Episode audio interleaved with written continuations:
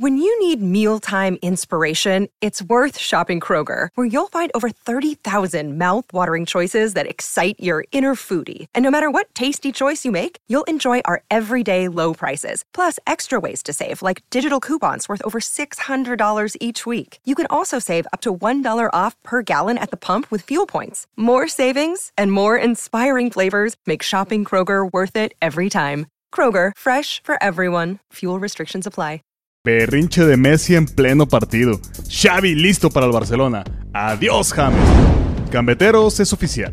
Después de semanas de intriga, rumores y dramas, se ha confirmado que hay acuerdo entre la Juventus y el Barcelona por el traspaso de Arthur. Esto lo dio a conocer el equipo por medio de su página oficial y en redes sociales, donde deja claro que el jugador permanecerá en el Fútbol Club Barcelona hasta que finalicen las competiciones oficiales del 2019 y 2020. Y después emigrará a la Serie A en un acuerdo con la Juve de 72 millones de euros más 10 millones en variables. Esperemos que la rompas en la Serie A, crack aunque no todo es bonito el día de hoy para el Barcelona.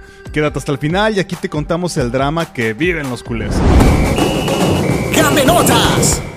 Pero antes de hablar del Barcelona, déjanos contarte de James Rodríguez. Pues de acuerdo al periodista Manu Sáenz con información para Diario As, el divorcio entre el jugador cafetalero y los merengues ya es total y declara que para la siguiente temporada ninguna de las dos partes quiere tener que ver con la otra. Las declaraciones de la semana pasada de James sobre las razones por las cuales no juega en el Madrid llegaron a oídos de Florentino y estas palabras no gustaron para nada, por lo que ya se estaría moviendo para deshacerse de su ficha a este mercado. Por su parte, Rodríguez ya ha demostrado en varias ocasiones que quiere salir del club, por lo que esta sería la oportunidad para buscar un equipo donde pueda volver a brillar.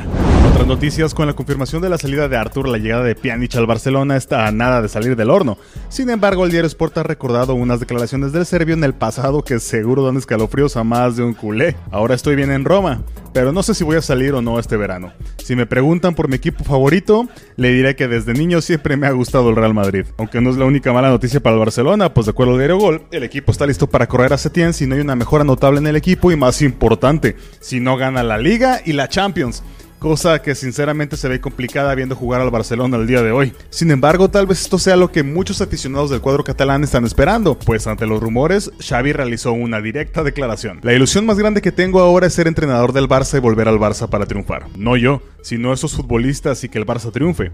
Y como consecuencia, nuestro staff técnico, que se está preparando mucho y nos hace mucha ilusión. ¿Les gustaría ver a Xavi en el banquillo culé?